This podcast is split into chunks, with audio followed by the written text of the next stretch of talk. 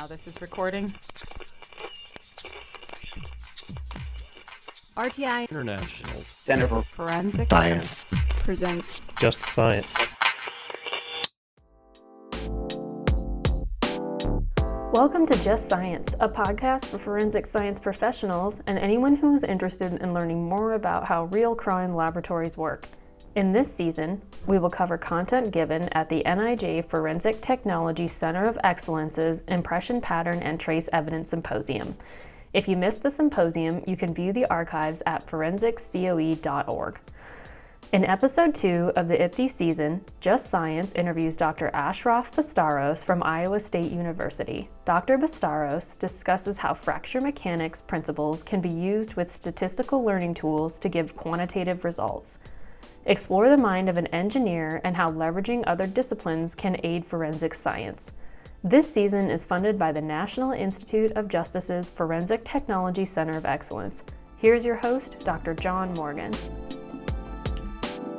And welcome to Just Science, the podcast for forensic science professionals. I'm John Morgan, your host. We're here at the Impression Pattern Trace Evidence Symposium in Arlington, Virginia. In today's podcast, uh, we're talking to Ashraf Bastawros. He's the T.A. Wilson Professor of Engineering in the Aerospace Engineering Department at Iowa State University. Also, of course, associated with the DOE's Ames Laboratory uh, as well. He's an associate there. His research, which is near and dear to my heart, as regular listeners know, my uh, background is in material science, although I'm not in metallurgy. My work was in optoelectronic semiconductors, but this is cool stuff.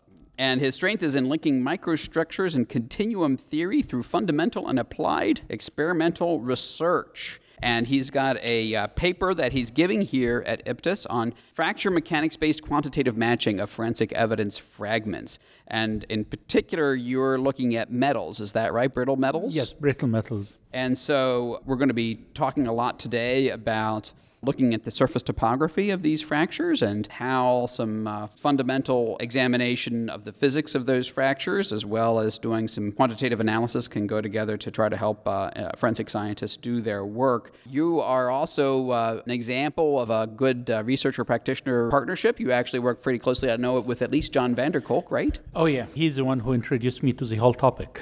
Okay, excellent. Well, we just did uh, a podcast, so we're very, very pleased to have you. Welcome. Oh, thank you. Appreciate it. How did you meet John? How did that work? Oh, that was quite interesting. A long time ago at Iowa State, we have a Midwest Forensic Center. And through the center, many forensic practitioners would come for workshop, for presentation, and so forth. That's where I got to know him. Close to 10 years ago. Back then, the first things I saw, he was like putting pieces together for comparison. When I looked at it, uh, one of the issues hit my head. Well, we always look at fracture as a property of a material.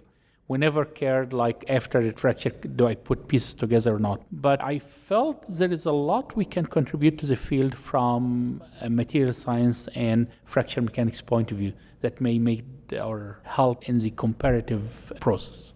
Now, John likes to talk about natural and unnatural processes mm-hmm. and the variation. You know, his view is that unnatural processes can be repeated and natural processes cannot be repeated. Now, there's a lot of depth behind that. Is that an etiology that he's discussed with you, and how do you feel about that? Yes, like what he described it as a natural or unnatural. We divided like this is how he divided, but we divided in our language to be something like akin to the material or microstructure and something that is uncontrollable, which is the applied loading that induces the fracture. So they are like very similar to each other, but Sure. just different semantics. I talked to him about a particular example, and that is my windshield. So, as we speak, a few weeks ago, I don't know what hit my windshield, but something hit my windshield, and it made a little ding. You know, we've all seen the little spider web kind of mm-hmm. pattern out of that.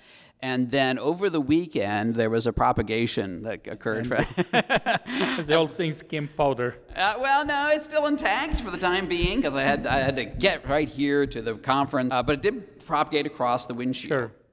And, and Um, it propagated in a very funny way, and you wonder why is the crack turning. Interestingly, there was a curvature to the Yes. to the line. It was rel- you know, it was kind of like a an approximation off of a straight line if you were drunk, right? So my argument to him is that that propagation line is not unique. Well, first of all, glass isn't crystalline, right? Right. And those lines are determined in large measure by some basic physics of how glass fractures, and therefore I'm not sure if you if you pulled apart those two pieces, how easy it would be to match them up again against a large population of windshield pairs. Uh, well, uh, let me separate a little bit here about windshield because windshield is a very special glass which is triplex. You have an inner layer, you have a polymer layer in the middle, and you have an outer layer.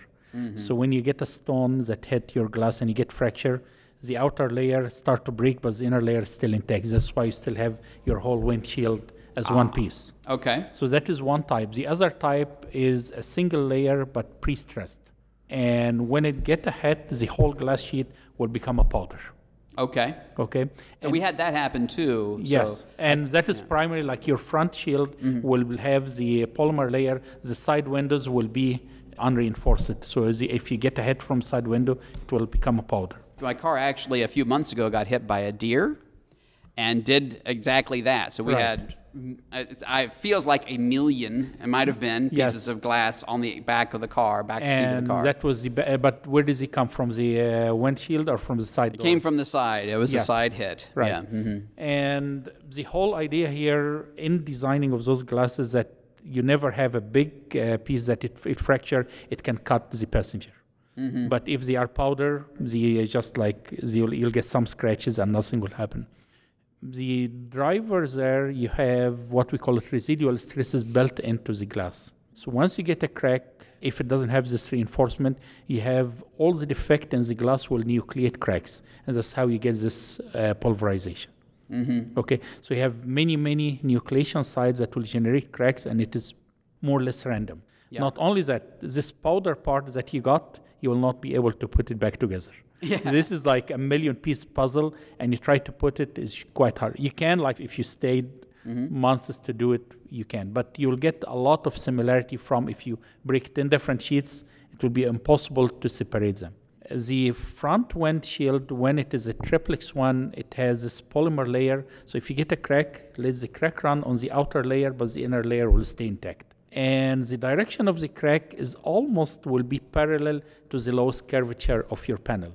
Okay. Okay, so that's why it went like horizontal in the middle part, and once it go to the curves, it will start to go in a different trajectory because sure. this curvature have again residual stresses, and it will drive the crack in what we call as the lowest energy direction. So in general, the direction of the crack is determined by how the overall configuration, but the local roughness of those cracks will be different.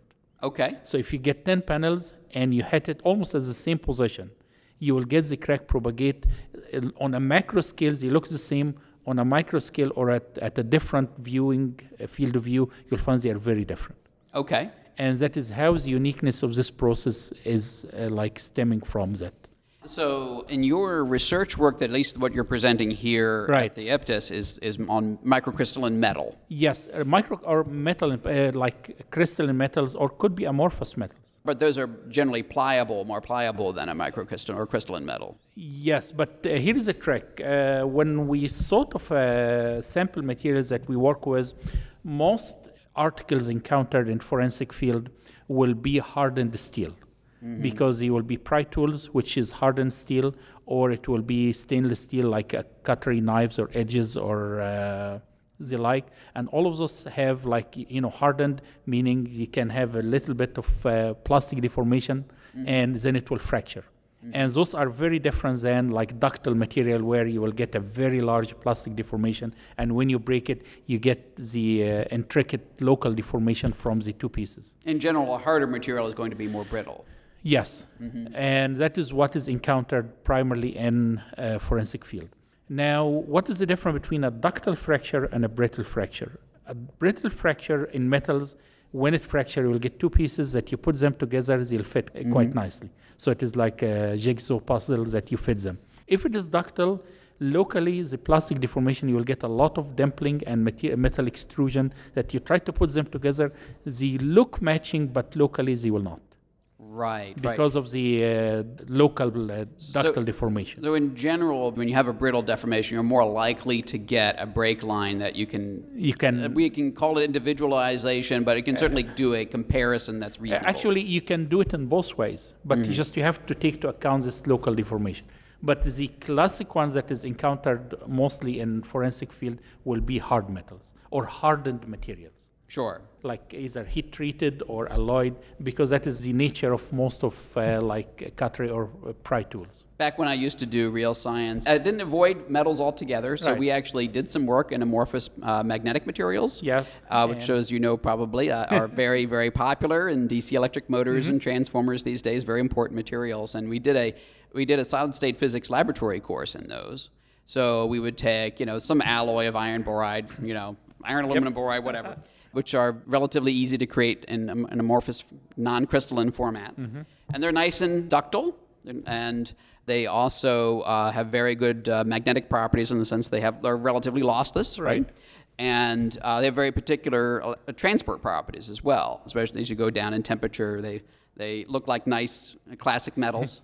and then what we would have them do is we would have them crystallize them, and they're the same compositionally, of Yes. course, uh, but their microstructures changed. They become brittle, and the uh, students would often have an easy time working with the native material, the, the amorphous material. But when they got brittle, uh, they would often break. You had to be very gentle. Uh, you touch it to the floor. Yeah, exactly. And of course, their properties went to heck as magnetic materials. They became very, very lossy magnetic materials. So it was a fun, fun, fun demonstration part. of what Right. you're talking about in that regard. And, and also the other part uh, for the same material, like even steel, if it is heat treated, if you load it slowly, you can get it to fracture slightly in a ductile way. If you load it in a fast way, it will be become more brittle. So that is the time-dependent response of uh, metallic materials. Uh, most for uh, relevant to forensic uh, field will be like the fast loading because when you are breaking up pry tools, just you are loading and suddenly it will snap okay. okay or in an accident uh, high high impact or so so that will be like akin more to the high strain la- rate loading Okay. so it will be more more brittle than ductile but it's still the framework we developed would apply to ductile material just you have to account to that deformation And of course, uh, I, in the laboratory, it's very easy to look at all that. I'm sure you have a tensile tester or something yeah. like that. It's Uh, very easy to do that kind of work. when we're doing it for forensic we did it in two steps Okay. So the first one we did a controlled fracture where we brought either uh, knives or stainless steel bars and we loaded in uh, what we call three-point bend or just like a bend configuration in a very Okay. controlled way.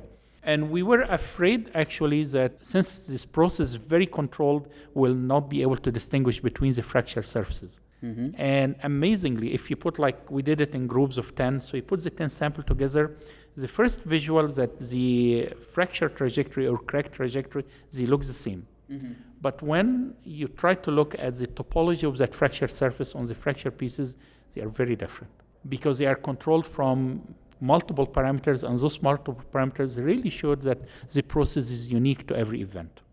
I see. Now, you're going to have different alloys are going to have different macro characteristics or class characteristics in their fracture mechanics, right? So Tell us about your Right. particular research project. What was your said- theory to start with, and what were you trying to do? Since you say the class characteristics. So, for example, let's pick alloys that is used for uh, knives or cutlery in particular, like the 440 steel. Okay. If you take any manufacturer, they'll have their trade secrets in the alloying that they add and the heat treatments they do for the uh, alloy. So, if I take like uh, either a set of sample uh, of knives from the same manufacturer, either manufactured consecutively or randomly, you'll find particular class characteristic in those which will be at the range of the grain size and grain distribution. Where they are all done by the same process, you get the statistical distribution of the grain to be the same. If I get knife A, knife B, knife C, I check it, they all look the same. Then if I go down to the micro mechanism of failure, like if I say grain is about the range based on the alloy, uh, anywhere from 5 micron to 50 micron and because it varies how, how the process. So you'll get that distribution. But then if I go further down the scale, how this grain uh, decohere from each other or break. So that is the local material resistance to fracture, and this is akin to the material. That it will form dimples. The dimples will look the same. So if I go down in the scale, all fracture will look the same and they will be indistinguishable. So that is what is dictated by the material. That's uh, interesting. Yeah. So it must break at the boundaries between the Right. small crystals or grains and, the material. Right. And when they break, they are like there is a particular mechanism that will interact between local uh, deposits as the grain boundary, and you will see some little dimples or cleavage fracture. And if I get you like 10 fracture surfaces at that scale, which is will be in the range of 10 micron to, uh, to a lower level that you usually see it by SEM, you will not be able to distinguish between them. So was 440 stainless what you used for all of your work? Uh, I used a couple of alloys, but 440 was one of the common ones. Okay, so the knife manufacturers actually are that much different. So they'll start with the same composition alloy, but they'll actually do such different heat treatments that you're actually seeing differences in the grain sizes. Uh, yes, our uh, grain size. Well, this is a very interesting issue. Get any knife, Mm-hmm. okay, that has from the spine to the edge mm-hmm. with a little uh, curvature. Mm-hmm. They do that actually by rolling, and because of that rolling, you'll find that at the edge, the cutting edge, grains are in the order of 10 to 20 micron. At the spine, which is the thicker part of the blade, the grains could be from 80 to 100 micron in the same blade. I see. So knives is a very unique beast because of the how it is processed. Mm-hmm. You get a variability of the grain microstructure within the knife. I've never really thought about it from the perspective of sharpening, for example. I mean, so a, a I assume a more finely grained material would be easier and more it'd be more effective in terms of what the sharpening will do for you, but it also is going to be much more brittle as well. No, actually, this is the conundrum of all cutting tools or chisels, any uh, any of these forming tools, that you need it to be as brittle and as hard as it could be on the surface, and you need it to be in the core of it ductile. So any of those cutting tools, you have to get this uh, gradient in the uh, microstructure. So you so I guess And- there's a lot of quenching involved. It- keep- exactly. Yeah. Tha- that is the classical quenching or heat treatment. That, like, if uh, all the uh, steel smith guys that used to do chisels, Yeah. you heat it, then you quench it quickly, then you pull it out. Right. And this is like you'd give a case hardening for the surface. You Mm-hmm. get fine grain. You pull it out. You get the core heat to uh, do retreatment. Mm-hmm. Then you leave it a little bit in the air to to uh, stabilize. Then you quench it in oil. So you do it in water. Then you do it in oil. Okay. So there is like even those like steelsmiths that used to do it by hand, they know that trick. Same things for cutting tools. You need the edge to be refined grains, harder, but the core of the blade to be more bigger grains to be ductile. So when you are hammering with that, you don't snap it every time you are trying to cut something hard. Sure. And then over time, after you've ground down that edge, pretty much you're down to the ductile material and it's Uh, worthless. Then it's worthless. Actually, it's not worthless. What would happen is that every time you try to use it, it will dull very quickly. Mm-hmm. So there is a little bit of art in the whole process. So back again to the problem of uh, fracture Yes. and uh, fracturing an article found in a forensic uh, study. You have features on the fracture surface that is akin to the material and to the microstructure. That is, Yes. for example, the grain distribution. Another one that is akin to the processing that happened to the blade, which coming from the heat treatment and so forth, that will control the micromechanism of failure, which will mm-hmm. be like, for example, in a simple way, a ductile versus brittle failure. And from that perspective, you bring 100 knives, you all look alike in that range. And that range now is the grain size, let's say tens of micron, and the sub-grain size, which is the micromechanism or micro and nanomechanism of failure, which go from sub-micron all the way to the nanometer scale. You look on fracture surfaces, they all look alike. So what is the distinction here? The distinction is coming from, let me bring it from uh, fracture mechanics, that when you apply your external loading on a sample, the way you apply it is unique.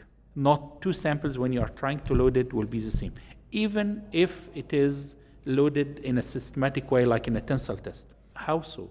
Because when I'm loading uh, my sample in a fracture or in a tensile frame or in a bending frame, the cracking will start from the local inhomogeneity. right. Okay, and this is the one that is will be statistically different from one sample to another. Then you will say, okay, why if I put a glass piece and I break it, I get a powder, and when I put a metal piece, I break it, I get one crack. typically one or at Typically, most yeah. two. This goes to a very different trick that in glass you have too many defect. Mm-hmm. Okay, and when I apply a load, Glass is basically a whole bunch of defects. right, and when I apply Yeah. a load on it, all those defects will propagate, and the inertia will take a big effect there that you will get percolation of too many cracks that will propagate in parallel. Mm-hmm. So that's why you get a powder. But when I have a metal, I have many stochastic defect. I get what we'll call it a stress riser or high loading point. But only while I have high loading point, the weakest link will run first. And once it runs, since it is slightly compliant, it can unload the rest and I get one crack running. Sure. So Okay. if you have a point that is a millimeter across and you have five micron grain sizes, there's thousands of Thousands. points that could be uh, Okay. subject to that, Yes. which could be your weak point in those. Weak in- point. Yeah. Then, when that crack is running, it will, in its trajectory, select the weak point all the time. Mm-hmm. So that is how the uniqueness is coming. Okay, is that you have a bunch of stochastic distribution of defect, and a crack is running picking those weak point. That is how you get like two cracks will never be alike, or that is how it post or this uh, premises of uniqueness from one surface to another. So theoretically, if you have a broken knife, you have one half of the knife and you're trying to match up the other one, there should be a unique way in which. Uh, John told me that you really despise this idea that he's going to like crunch them together. Oh yeah. because that's semi-destructive, right? Hypothetically, let's just say if you did that, you should be it should be unique in that regard. That is correct. And what we should, like, let me be careful of what we are doing versus a forensic practitioner, what he or she are doing. In forensic science, how do they do the matching? First, they try to do visual. They mm-hmm. put the two pieces. So if they fit, that is like a puzzle. They start to think, okay, there is probability of a match. So this first things is you do a visual inspection and see that okay, the dimension fit and so forth. And by the way, no matter how much we put computerized level, we need that initial screen. Then they do the second uh, part by doing uh, comparative microscopies, as they put the two halves under microscope and they look for common features between them.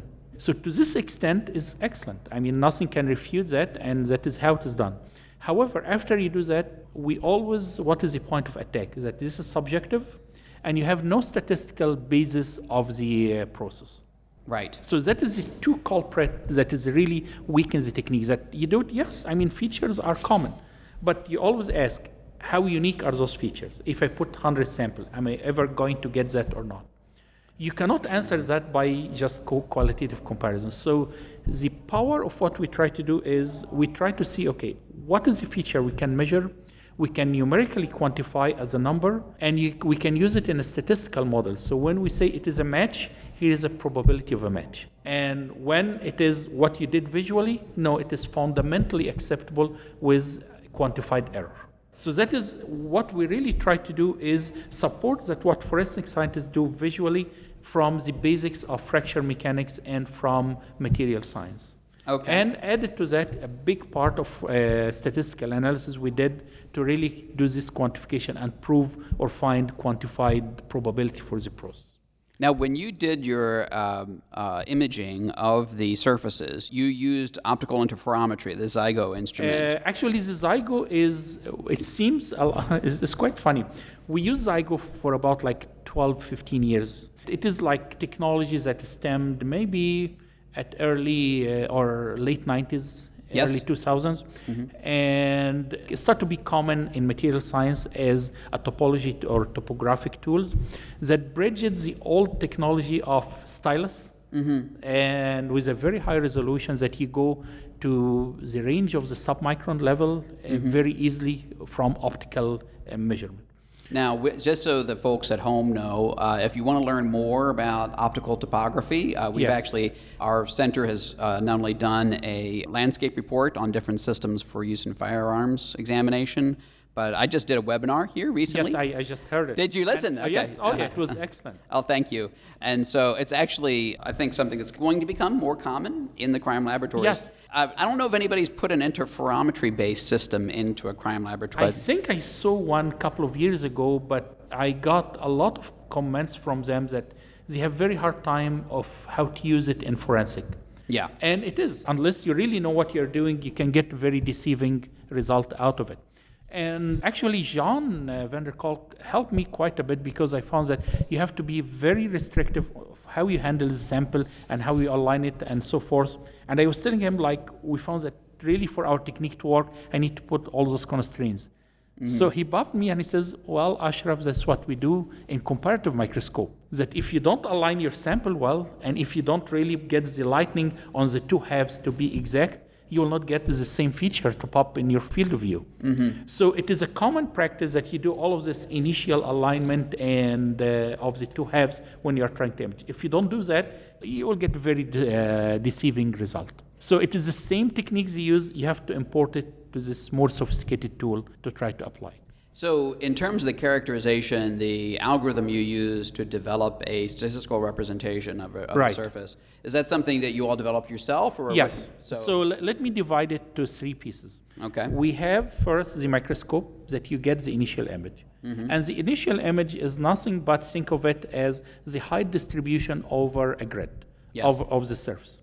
Now, that initial image, not every image will work for you because even that microscope is powerful, it has its own limitation. For example, if you have a very deep crevice, you'll not be able to image it correctly mm-hmm. because you get a light shadowing effect. Yes. So you get a little bit of not uncertainty, but there is an errors in how you get the image. You have to know it and you have to be clear about those. So we have first you get your image, then we do a cleaning phase of all those either missing data or what we think it is out of bound data just to eliminate it. Now, are we cooking or doctoring in? No. This is a standard image processing techniques for all handling of images. now you know there are some folks, and I've Yes. I, I, who are very critical of, Of- any kind of looking at anything other than raw data and. And uh, this is where we have to really work hard. And I really commend this podcast that we educate the community, especially lawyers and defense lawyers.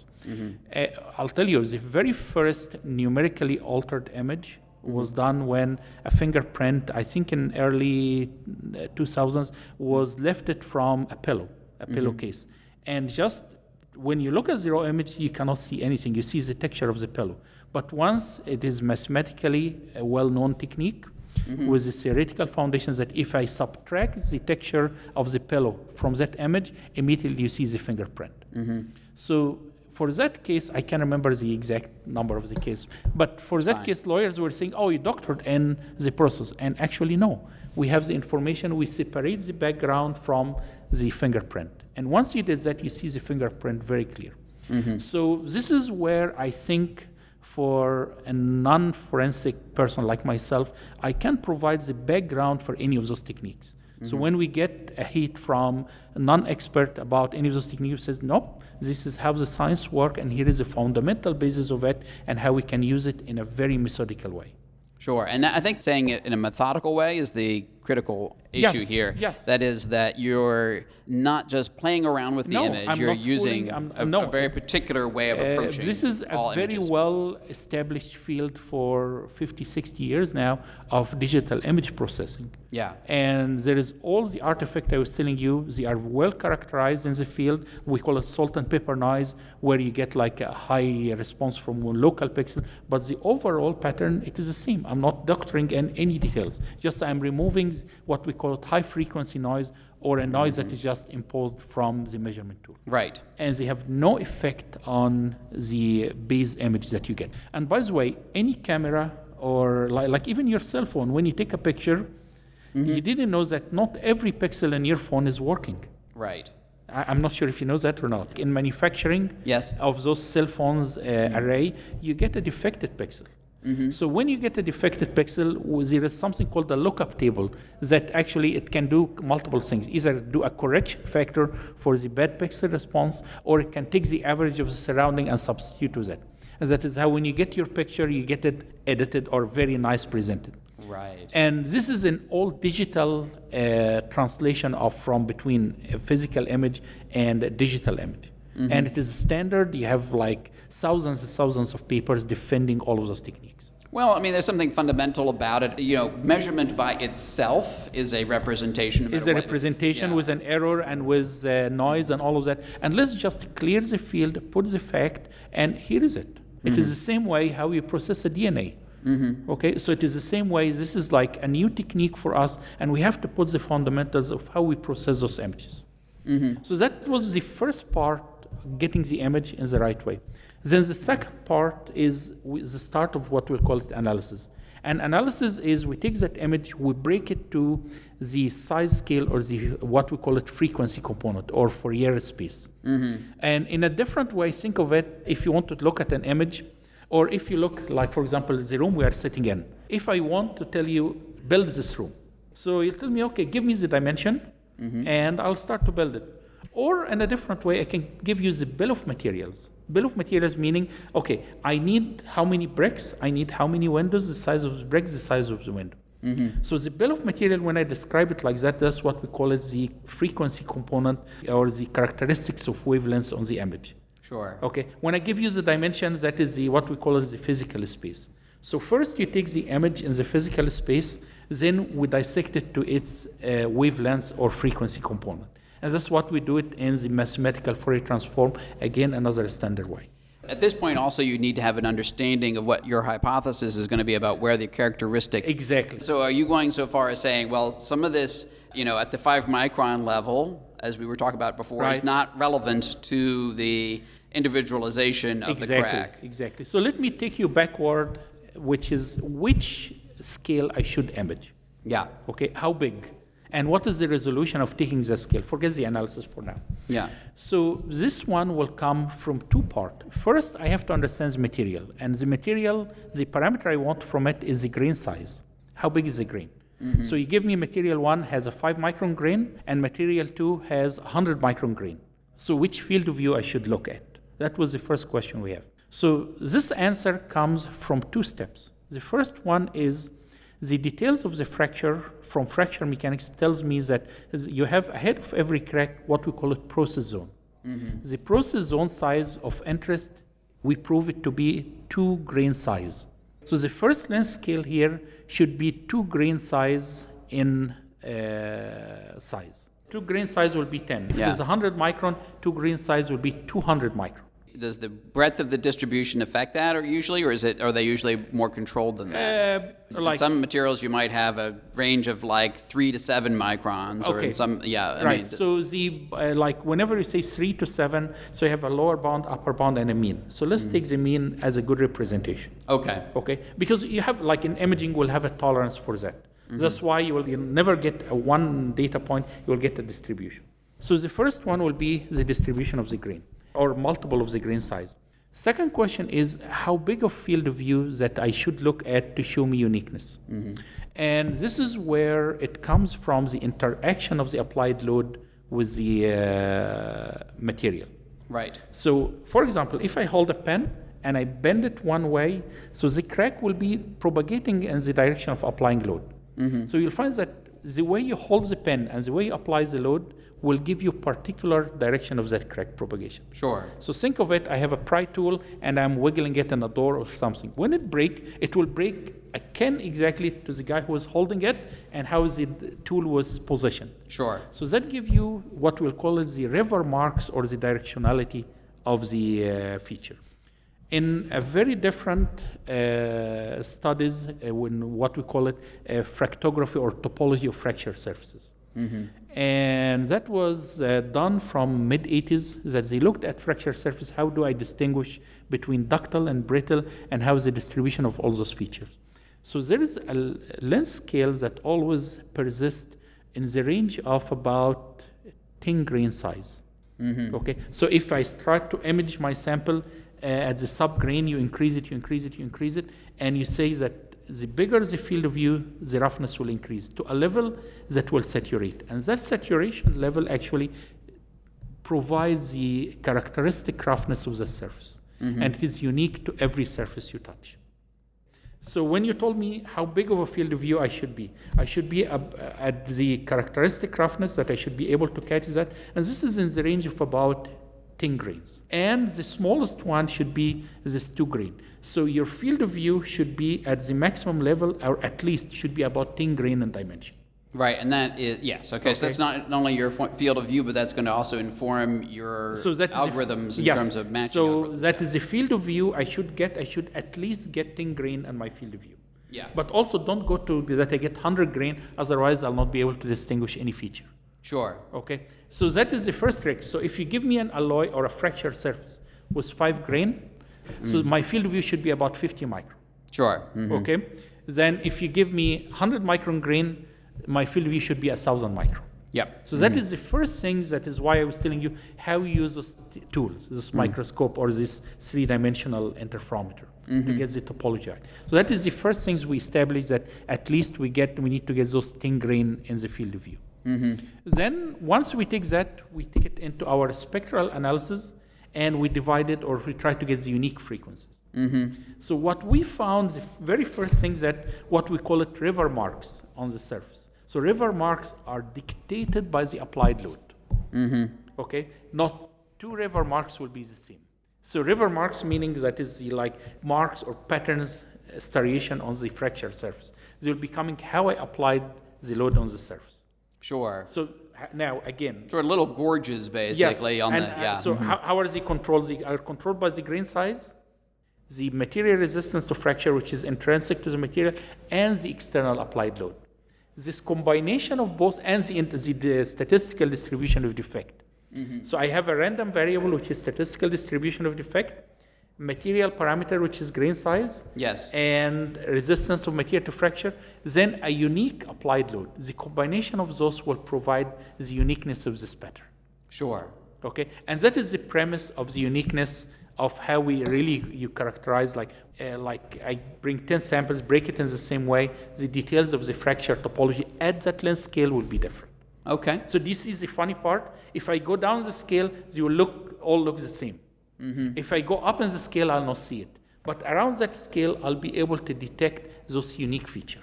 See, it is it's quite, Yeah. quite quite interesting, and this is will bring you back to the class and subclass characteristics and individuality. Sure.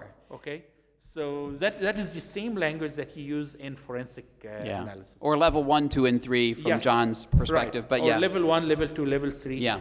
And, and now I can bring you the feature mathematically founded uh, to that level. Sure. And the cool part about that in the end really is that it's based on the physics of what's going on Exactly. in the material. Right. So you're not this isn't just like you're you're applying something that sounds right, you're fitting to it. You're actually looking at the physics of the material and then deriving your approach from that. So we put a lot down here on the podcast. Uh, so let me let me let me let's try to, to wrap up because people are going to be able to also get the archive Yes. of your presentation. There are uh, a lot of different approaches to this, and there are some folks who uh, would take a look at what you're doing and they would say, no, no, no, no, you're throwing away a lot of data, actually. To the contrary, we are bringing a lot of data to the table. that's right. Uh, Like I, I, I would say that we are one of the groups that we are not throwing anything. What I was telling you, we have like a couple of things. You get the image, we do the uh, what we do is the spectral analysis. Then we compare the like the two pairs together to get a number. Then we run it into a full statistical decision making process. Now, for every surface, we don't get one pair of image. Actually, we go all the way to nine pairs of images. So we make our decision based on the totality of the appearance of the surface. Because maybe some part, uh, like you can have a big ridge or a cliff, that you get a, a, lot of uh, very hard in the analysis. But when you do it on a bigger number of images, you reduce the uncertainties in a, in a big way. And of course, in a, in a forensic sample, you might be able to get, you know, nine or ten pieces across a very Right. large geography, or you might only have a little fragment as But well. even little fragment, I'm telling you, like is the field of view we're doing, because the grains we were dealing with about 20 to 30 micron. Yeah. So our You field don't of view, need much. right, is 500 micron. So if I do 10 images, at best, I'm about two, three millimeter. yeah, Okay, so that is one. Then you will say, okay, but 10 images, that is too much. Mm-hmm. If they are high quality, from two images, I can get a decision. Like you will find that you did the decision, the probability, and increasing the number of images didn't improve the probability. But if I get, like, for example, three images, one pair of them is bad. Mm-hmm. That will start to influence it. So that is why you say, okay, the safest level, we have first to grade the image quality, give mm-hmm. it a score. Then, if it passes that score, you start your analysis. Don't make your decision on a lower number of mm-hmm. data. Let's go back to the forensic scientist making a Jig puzzle comparison. Mm-hmm. They never try to say, okay, only two point match. No, they take the whole fracture surface and bring many features. Yeah. Then we always say the following we have a match or inconclusive. Because the unmatched population, I cannot characterize it, is huge. So I, I, I- we never try to put exactly like if it doesn't match, what is the probability of no match? Because I don't have the dimensionality of the population. But when it is a match, I can give you the certainty of the match. With the power of statistical learning tools that we added to it, it really become very easy to distinguish between many, many classes of material Well, fracture. classic failure analysis would suggest that you should be able to tell the difference between types of breakage, right? Mm-hmm. Between twisting versus pulling versus impact and, and that kind of thing. Ceramics are classic in that Right. case, very easy to, to determine in that regard. But actually, we beat it ourselves to do a controlled experiment. Yeah. A controlled experiment meaning 10 pieces, we pull it in the same way. Mm-hmm. And whilst we pull it in the same way, but the uniqueness of the distribution of defect dictated the topology to be different from one sample. Sure. So we did it both ways, either controlled experiment and we check it, or random experiment. Random meaning just uh, hold, hold a knife and break it Okay. in, in, a, in any different way. The success of this project uh, relied on three prongs. First, we have John Vanderkolk who steered us in the right way. This is the right way you do it. This is the wrong way you do it if you are a forensic scientist. His help really guided us of how to generate a sample, what is acceptable, what is not acceptable. Then, having a person like myself in the fracture mechanics and materials, I know the background of a fracture process and how it is influenced with the microstructure, how we do the right imaging, what is the skill to get the images. So Yes. to that level, that was great. But when I was doing alone, when with the pseudo statistics, I was getting success rate like in discrimination, maybe 80%, 90%. percent Then once I start work with uh, Bill Meeker and Ranjan Maitra, they brought me to a very different level of how we really pose a proper statistical analysis and a proper handling of the data and the data size critical to make a decision. Mm-hmm. So I think having these three component integrated together resulted in where we are today. The practitioner, the physicist, engineer, And material scientist, and the statistician. Right. to- to- Maybe to- yeah. the only thing left is the lawyer. well, we'll keep them out of the Right. scientific laboratory. They can argue out in court if they want. right. What I like here is that we really know if, if we really want to bring this one to the field, we know what we should teach them or how they should learn the trade to be mm-hmm. able to really understand it or, or utilize it one way or another. Excellent. Thank you so much, Dr. Bastawros. Ah. Appreciate having you on Just Science. Thank oh, you thank you. Next week on Just Science, we will have Dr. Alicia Wilcox and Heidi Eldridge discuss factors that influence a juror's interpretation of expert testimony. Opinions or points of views expressed in this podcast represent a consensus of the authors and do not necessarily represent the official position or policies of its funding.